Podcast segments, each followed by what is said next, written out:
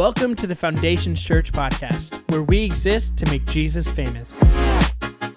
We hope this message is life giving, encouraging, and challenges you in your walk with Christ.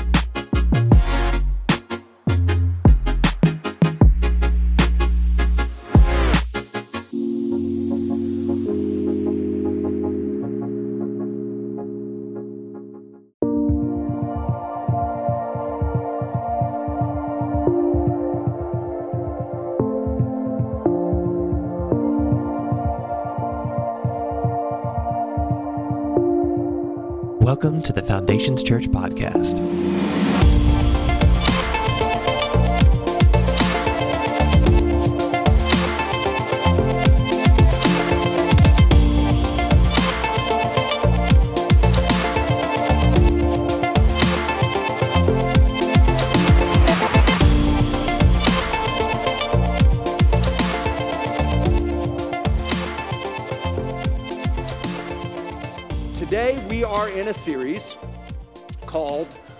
Slope, right? Um, the Slope. And, and we've been in this, and this is actually the last week of this series. Next week, we're starting a series called Undercover Boss. Sometimes there are things in charge of your life that you aren't even aware of that are running and that are creating havoc and chaos in your life, and you have no idea of it. We're going to be starting that series next week.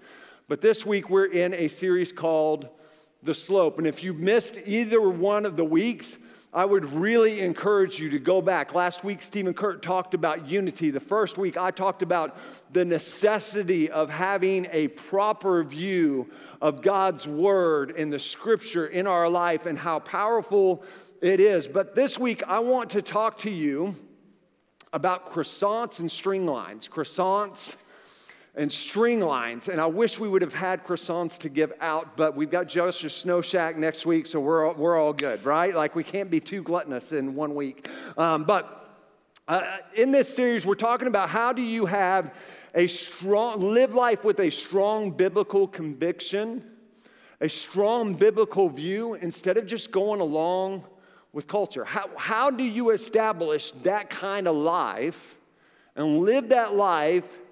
In a culture that just kind of goes the way that it views is correct and it views is right. We define slippery slope as this a process or series of events that is hard to stop or control once it has begun, and that usually leads to worse or more difficult things. I think we all understand the terminology slippery slope, and I think it helps to bring definition to it.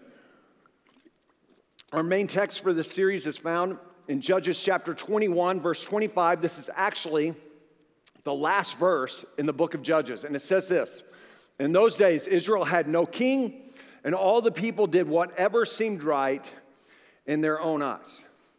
And, and, and when you read through the book of Judges, when you take time to read this book, you're reading about all kinds of evil, all kinds of things the nation of Israel did, and you're sitting there going, How in the world did this nation, did these people, the, the, the nation of God, right? The follower, the Israelites, how did they ever come to this place? How did they ever get away from the book before that. The book before that is Joshua. And Joshua is a leader, and at the end of the book of Joshua is a verse that you and I are super familiar with. He says, He calls the whole nation and all the tribes and all the clans together, and people are starting to serve idols and go wayward. And he goes, No, no, no, no, no. Pick this day whom you will serve. But as for me and my house, we will serve the Lord, right? And this is what it says at the end of that Joshua 24, verse 31. And the people of Israel served the Lord throughout the lifetime of Joshua and of the elders who outlived him, those who had personally experienced all the Lord had done for Israel. How did a nation, how did a group of believers and followers of the Lord go from this to Judges 21 25? In those days, Israel had no king, and all the people did whatever seemed right in their own eyes. How did it go from that to this? And I would say this, and I don't have time to do a whole message on this, and I'm to get to it soon. But in Joshua 24 31, it says, Those who had personally experienced all the Lord had done for Israel. First thing is this is that they didn't have a personal experience with the Lord. A lot of them in the book of Judges, they just heard about what their grandparents had experienced and what their parents had experienced, but never had experienced a move of God in their own life. And at some point, in some place in your life, in your walk with the Lord, you've got to have a personal experience with Jesus Christ. Because here's what I read when I read the New Testament, here's what happens to people that encounter Jesus Christ. Not religion, not church, but Jesus Christ, as they either get mad or they get changed. They either get mad or they get changed. And if you're not getting changed, the, probably the reality is you're setting in the mud and you're setting in your ways and you're just getting mad. You can't experience Jesus without a radical change that has happened in your life. And some of us, we need to come back to having a personal experience with Jesus again. Some of us, we had it when we were a kid, but it's been a long, long while. And man, it's really hard to stay on track and not start doing what is right in your own eyes if you don't have a continual experience. It's called a personal relationship with Jesus Christ, right? Jesus said this when he's separating the sheep and the goats, and they're like, But we preached in your name, when we prophesied in your name, when we did miracles in your name. And what did he say? He says, Depart from me because I never knew you right? It became a professional relationship instead of a personal relationship. And some of us, we're knowledgeable about God and we have a professional relationship with Him, but we, we are lacking the personal relationship with Him. But that's not what I'm preaching on today. Here's the second thing that happened is that they blew past what they knew was wrong. Right? You read the book of Judges, and man, they just start doing what is right in their own eyes. They didn't yield to conviction, they didn't respond to it.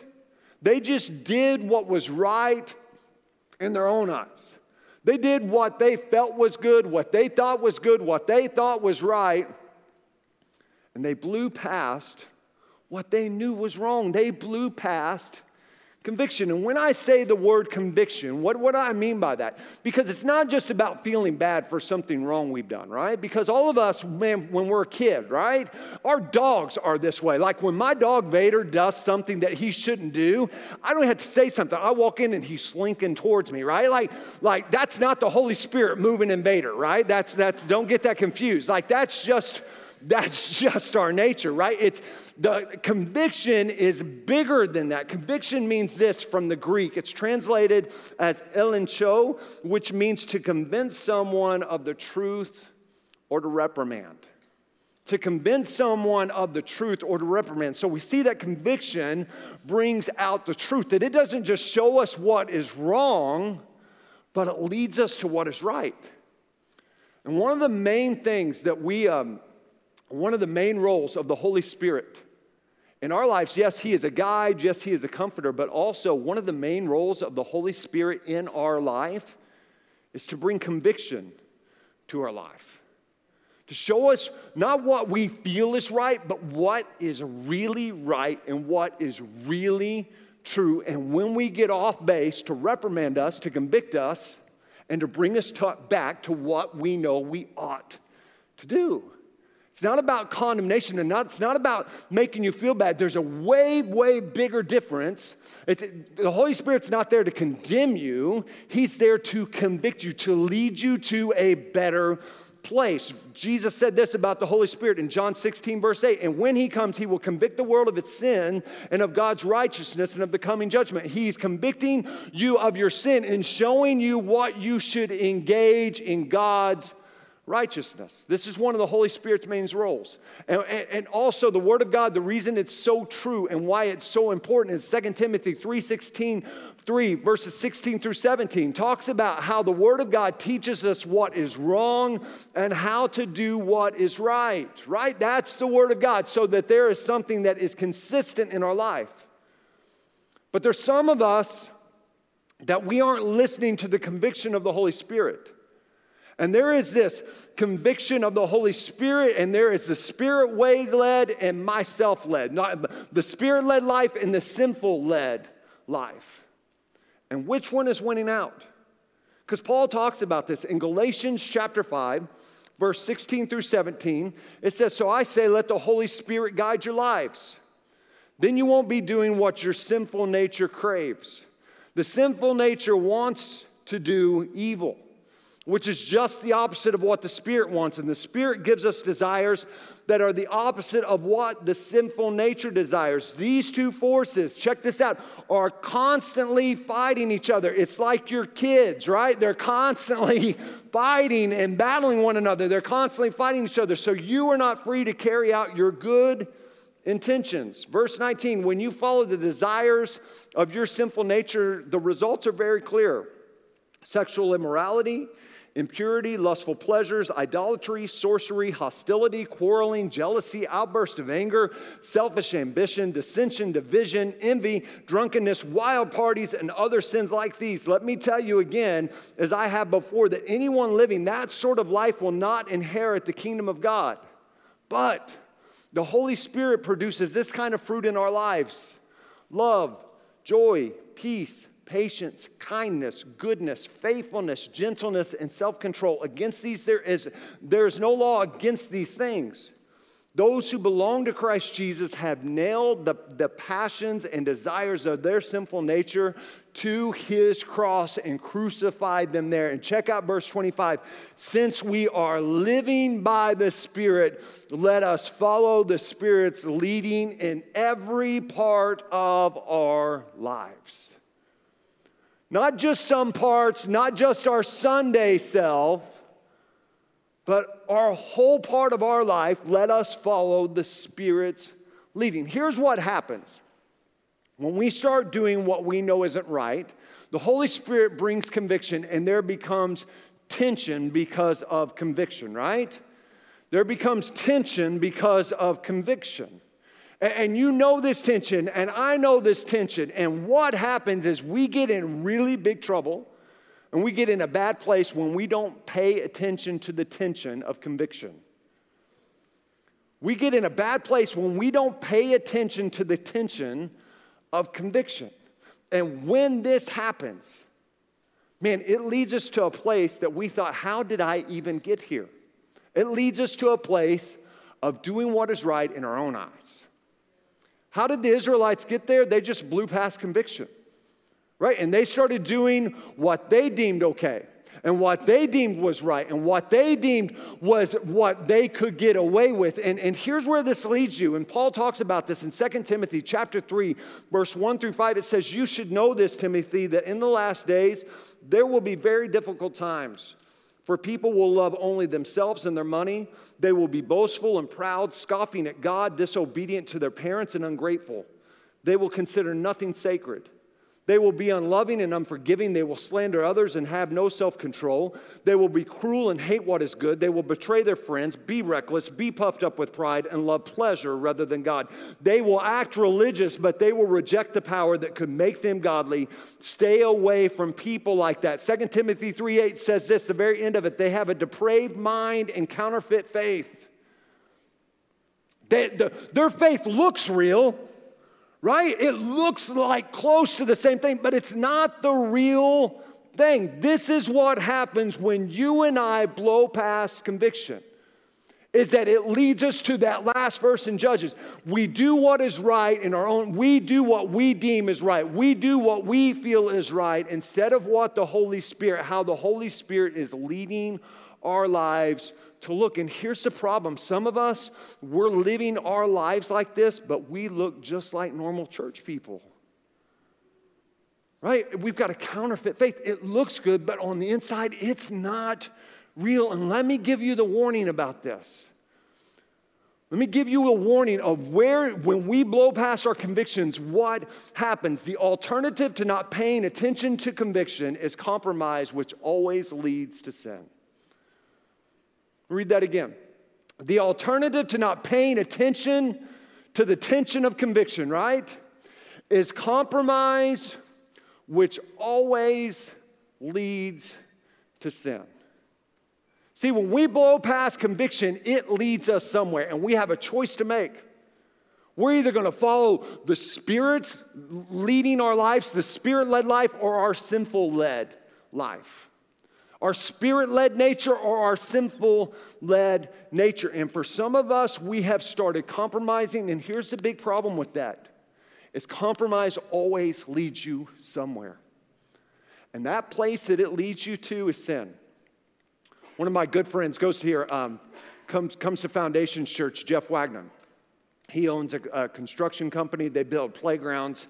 Um, in fact, his company is the one that built all the playgrounds and the gathering place. Um, pretty cool thing, right? So he kind of knows what he's doing. He's, um, you, you see these massive structures. Jeff did that, like his company did that. And um, he was talking to me uh, the other day, and he says, You know, Justin, when we get every, when we start lining out these projects at the very beginning, we get our string lines lined up, and I'm like, string line, just go with it. You'll know what he's talking about. Just pretend like you understand what he's saying, right? Um, but he gets their string lines, and he goes, We've got to be exact. He goes, We can't be one degree off. Because one degree off, if we're one degree off from the beginning, it may not seem like a big deal in 10 feet, but you get 50 feet and 100 feet out of the way and down the road, and you're just off one degree, you've got a disaster on your hands. You've got all kinds of dysfunction. It won't work. It's not going to play well. And you, you've got a mess on your hands. Why? Because you got one degree off at the very beginning. And some of us, that's exactly what our life is. We may say, well, I'm just a little off, right? It's just, it's just a little compromise. And you may say, well, Justin, it's not that, this compromise isn't that big of a deal. Right, maybe right now it's not that big of a deal, but hear me compromise always leads you to sin, and sin always leads you to regret. And you've heard this if you've grown up in church sin will cost you more than you want to pay and take you places you never wanted to go. And it is so, so true. And some of us, man, we are dealing with things and we're going just like the Israelites. How in the world did I get here? It's simple. You didn't pay attention to the conviction, the tension of conviction. You just blew past. And it led you to a fork in the road. And you went this way and you compromised. What, and here's the deal about compromise. And here's the deal about blowing past conviction. This morning, I don't have to tell you what you're engaged in is wrong. You know it. Like you know it. And, and hear me, the heart of your pastor isn't to make you feel bad today. It's to make sure your life doesn't keep going down that same path. Because if you keep going down that same path, hear me, you're never going to live the life you dreamed of, but even bigger, you're never going to live the life God wants you to live. It's way bigger than your dreams. It's all about His plan for you. Some of us will just one, and, and we're at the very beginning stages, and it's just, it's just one degree. It's not that big of a deal. Man, if I could open up your head and plant this into your brain and let you know no, no, no, no, no, one degree is a big, big deal. Stop blowing past conviction. Stop excusing your compromise. Stop making up reasons for it and pay attention to the tension. So, how do we get back on track? First thing is this you got to identify where you are, right? Identifying where you are is your first step to getting where you want to be. Identifying where you are, I would even say this identifying who you are is your first step to getting where you want to be and becoming who you want to become ultimately. And some of us, we're just, we're in denial. That's not that bad. It's not that big of a deal. Just a little compromise. Right? It's just, everybody else is doing it. I'm going along with the flow. Can I tell you? The slope gets slippery. Right? The slope gets slippery. When your bailout becomes comparing your life to culture, the slope gets slippery. When you start comparing your obedience to others' lack of obedience, the slope gets slippery. And nothing's going to get better for you by you calling your sin something else than what it is. Right? Well, I don't like that word sin. I, I and, and, pastors don't like to say the word sin. It sounds so harsh. You know what sin means? It means missing the mark.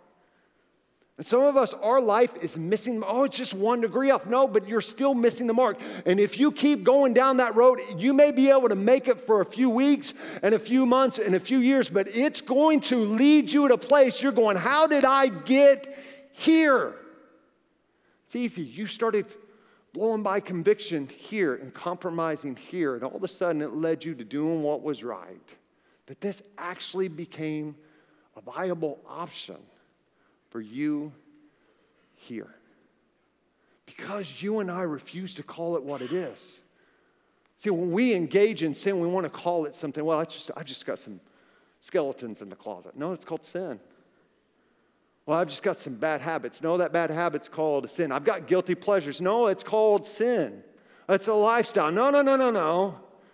It's called sin. And here's the deal if we don't call it sin, then there's no need for a Savior. There was no need for a cross. There's no need for a resurrection because if we're not sinning, then why did Jesus come in the first place? Here's what the Bible says in 1 John chapter 1, verse 8 through 10. If we claim we have no sin, we're only fooling ourselves and not living in the truth. Right? But if we confess our sins to him, he is faithful and just to forgive us our sins and to cleanse us from all wickedness, or I love the way the NIV reads, all unrighteousness. If we claim we have not sinned, we are calling God a liar and showing that His word has no place in our hearts. Man, if you and I are going to get where we ultimately want to be, we've got to identify where are we really at? Not our counterfeit faith, not what we're portraying, but where are we really at when it comes to life? Who are we really? Not who are we trying to portray to be, who we're trying to be. No, no, no. Who are we? And are there some things you've been ignoring? Have you been blowing past the tension of conviction? Oh, just, just have you been compromising, even if it's one degree? Because hear me, that compromise eventually it will lead you to a place of regret and heartbreak and sin. And you'll be wondering, how did I get here? Simple. You started doing what was right in your own eyes and following your own self led nature instead of following the still small voice of the Holy Spirit. If you're going to shift from this, right? If you're not going to live life this way, there's got to be this shift in our thinking. And there's a paradigm shift that's crucial that happens within the body of Christ. And I believe this to my core.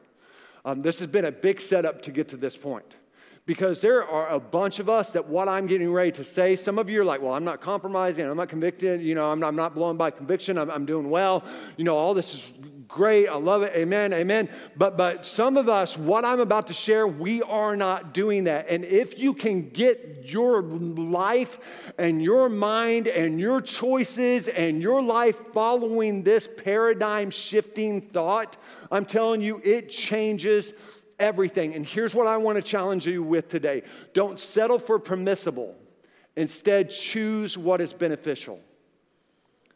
Don't settle for permissible, but instead choose what is beneficial. 1 Corinthians chapter 10 verse 23 everything is permissible but not everything is beneficial.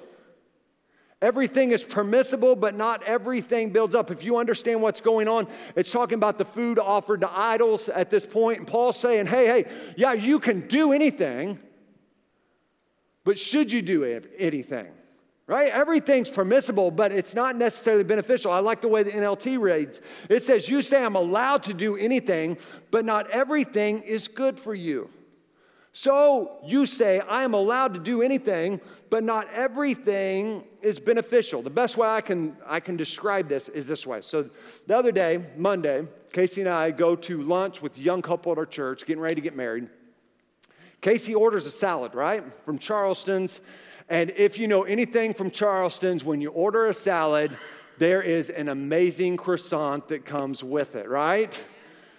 I don't know if you've had this croissant. If you've never had this croissant, I'm being, I'm being for real, it's the best croissant I've ever had in my entire life. It will change your life. It is fantastic. There's honey and sugar and crack cocaine in that thing.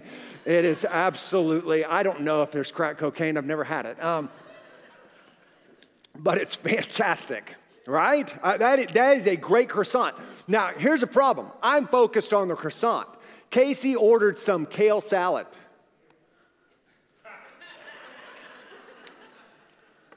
Here, here's the problem with this picture you might as well just put a donut on that plate, right? That croissant is the same calories as a donut. Like, I'm, I'm, just being honest. So, Casey couldn't have the croissant. It's permissible, right? The, the croissant's, oh, it even tastes good for a moment, but it is beneficial.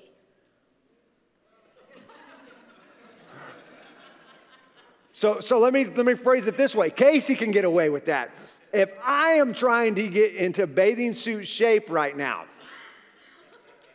I, I can have it, right? I can have the croissant. It's permissible, but it's not good for me. It's, it's not good for me. And, and here's what I have to do I don't have the self control of Casey, okay? I'm like, how, how you, what? You're just gonna leave it there? You're not gonna eat it? You're just gonna leave it there? Like, I tell the waitress, oh, I've gotta clear this. I'm like, you can't even bring it out. I'm like, it cannot touch my table. It's like Oreo cookies. I cannot eat them if they're not in my house. If they're in my house, get out of my way. I will run you over, right? Like, like you can't bring them to the table because if it's there, I'm going to engage. Oh, it's permissible for me, but it's not good for me. And here's what I can tell you some of you, you are letting things to the table of your life that have no business being here. It's got no, oh, but you're just saying, well, I, I can do this. it's not necessarily a sin. And so we start walking the line that leads to compromise, but we haven't crossed over any convictions and we haven't crossed over into compromise. But what's our problem is, is we are starting to think and we're operating with our relationship with God of what can I do instead of what should I do. And there's a hu- there's a huge paradigm shift. And some of you, you are allowing things and you're allowing opportunities and you're allowing temptation. And hear me, tempt- we're all gonna have temptation. Temptation isn't a sin, but you're allowing temptation to the table of your life. And that can't, that's not a wise way to live. And there's a paradigm shifting thing that happens in your relationship when you start operating out of what should I do instead of what can I do.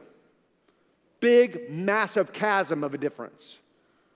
Oh, you know what? You can go out and drink with, it's not a sin, right? To go have a glass of wine or a beer, but should, is that the wise thing for you to do? Oh my gosh, is he getting into my alcohol? Absolutely, I am. Because hear me, I want what's best for you. And some of you, you are heading down a road that's not wise. That's not about what should I do, it's all about what can I do. And you're letting things that, that are permissible but aren't beneficial. And hear me, as your pastor, I want absolutely what is best for your heart and your life and for you to make it down the road of life for the long haul. Some of you, you're letting things come to the table of your life. You're putting yourself in situations. You're going to websites. Oh, it's not porn, but it's real close. You're engaging in relationships. Oh, it's just innocent texting. You're, you're, you're doing things. Sure, you can do it, but should you do it? You're crossing boundaries that you know you shouldn't cross. Ah, you're just one degree off, but hear me. Stay one degree off for long enough, and it's going to lead to a lot of dysfunction and a lot of problems and a lot of heartache. And you're going to say, How did I get here? It's easy. You kept operating out of what was permissible instead of what was beneficial. And if there's going to be a shift in your life that really changes you, because can I tell you, man, God wants us to operate out of a life and a relationship that is looking at it from a what is beneficial. What's beneficial? Because it always leads you, just like what is permissible leads you somewhere, when you start living your life based out of what is beneficial, it leads you somewhere. And here's where we start to do we start to lead a life of righteous courage.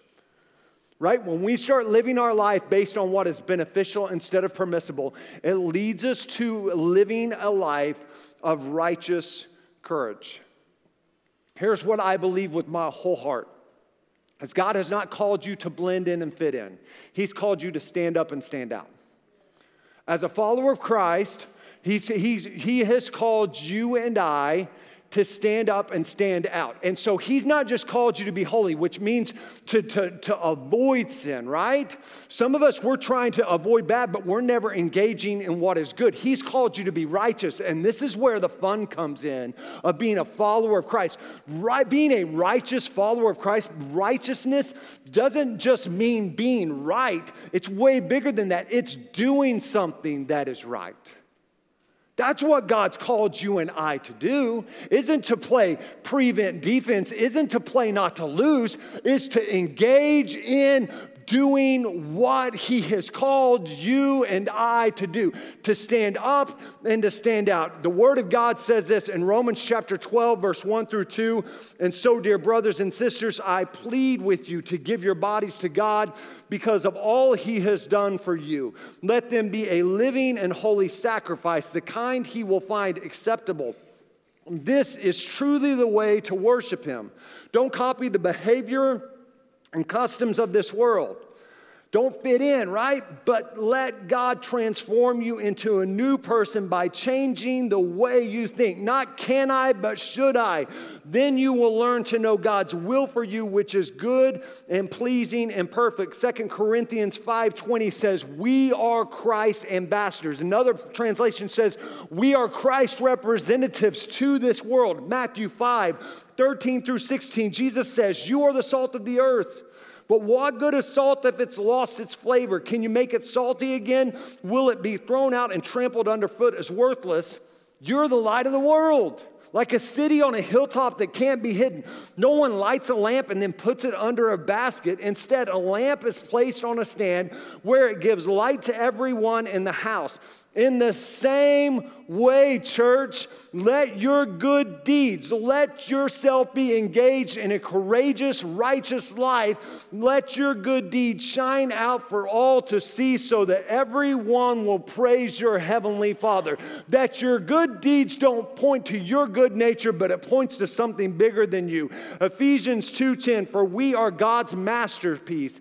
He has created us anew in Christ Jesus so we can do the good things He planned for us long ago. Hebrews chapter 10, verse 35. Don't lose your courage because it brings with it a great reward. Let me say this, and I got to close. I could preach this sermon all day. In fact, I'm going to. I've got two more services. Um, but. Don't lose your courage. And, follower of Christ, don't lose your courage. Don't live like everyone else. It takes no courage to go along with the flow. It takes no courage to fit in. But can I tell you, we're coming to a place in society, it takes courage to stand up for biblical standards now. There's more pressure to go along with culture than there is the Savior. And are you going to stand up and live a courageous, righteous life? Or are you going to fit in? Right? Because here's what I believe I think the church is doing a big injustice because we are raising wimps and wussies instead of warriors and mighty men and women of God to stand up and live a righteous and courageous life and say, even if there's backlash, man, even if people don't understand why I'm living my life this way, because I can do it this way, I'm choosing what is beneficial instead of what is permissible. And I know I might be able to get off one degree and that not be a big deal right now, but man, I want God's best for my life in the long haul. And God's calling you and I not to slip on the slippery slope. How do you not slip on the slippery slope? It's easy. You grab your pickaxe and you grab your hiking boots and you climb up the hill and you go the opposite way that culture is going and you learn to stand your ground because Hebrews says it all, man. Don't lose your courage then because it brings with it a great reward. Don't lose your courage to live your life differently, to stand out and to stand up. Man, don't slip on the slope. Realize God has an amazing thing, an amazing life for you if you will just have the courage to chase after it teenager, college student, young professional, young married couple, old married couple, grandparents. Chase, after it. And let's become the people God has called and designed us to be. Let's pray. Lord, we love you. And I thank you for today, and I thank you for your goodness to us. And God, I pray today that, Holy Spirit, we welcome your conviction.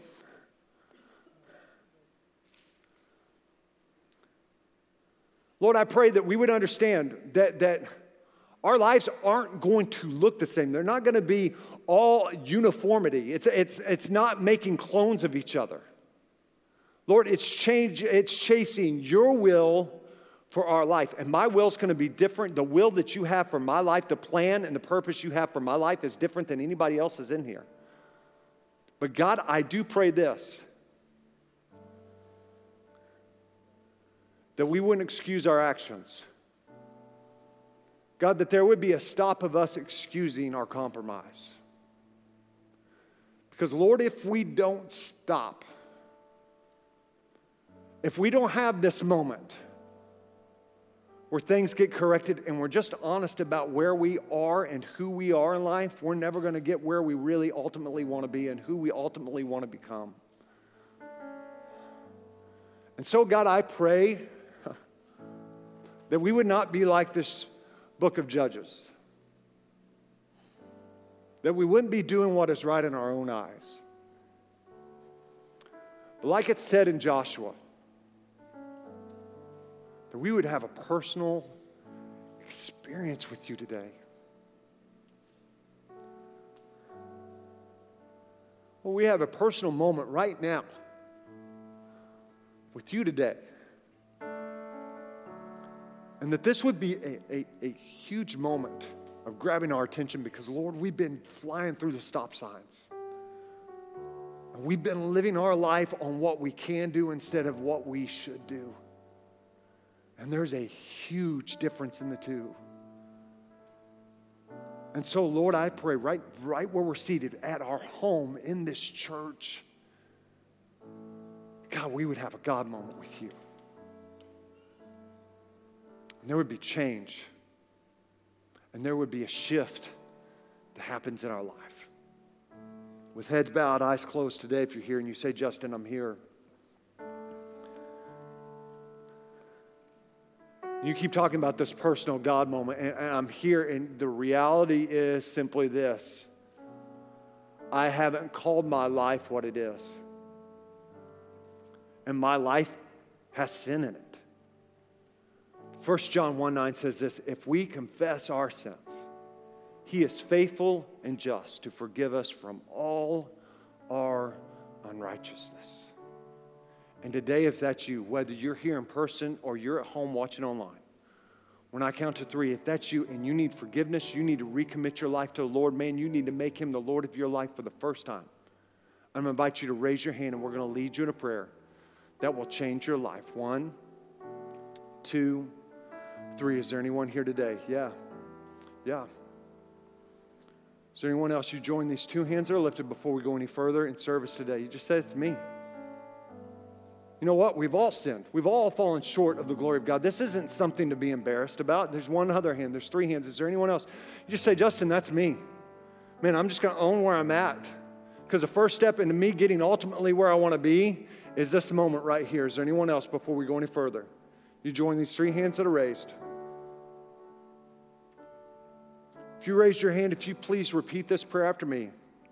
I mean it from your heart. Jesus, I come before you today. And I confess that I've sinned, that I've messed up, but I ask for your forgiveness. God, I turn away from the life that I was living. I repent of it, and I turn to you. And I grab hold of this courageous and righteous life that you've called me to live. I confess you, Jesus Christ to be the Lord and Savior of my life. I'm going to live for you the rest of my days. It's in Jesus' name I pray. Amen. Can we give these three individuals in first service a huge round of applause? Hey, first service, I want to leave you with some homework today and, and, hear me. Michael's getting ready to come up and, and he'll give us some next steps and close out service. But I really have been loving what we're doing with this homework and giving you guys some questions to take home. And as you guys are going to brunch, I know a bunch of you are going to brunch, but um, I just want to challenge you. Talk about these. And, and the first one is this Have you been ignoring the tension of conviction and compromising in areas of your life? And I want to challenge you with this question to get real here. Don't just say, yeah, but identify what areas of your life it is. Right? Because we can say, yeah, yeah, yeah, I've been ignoring, I've been flying through, but, but what is it you've been flying through? What areas is it you've been flying through? Because what we refuse to identify will never change. All right? Second thing is this Is your life lived off what is permissible or what is beneficial? Are you living life based on what you can do, or are you shifting to what should I do? And the last one is this Are you living a life of righteous courage? What good work are you engaged in, or do you need to get busy doing? Because James 1 9 says this Remember, it's a sin to know what you ought to do and then not do it. That's actually James 4 17. It's a sin to know what you ought to do and then not do it. Let's be people who are doing what God has called us to do and live big lives that are holy and righteous and courageous. I love you, Foundations Church. Michael, if you'll come at this time. Thanks so much for listening to our podcast. If you have any questions, are in need of prayer, or would like to join a Connect group, feel free to email me at nicole at foundationschurch.tv.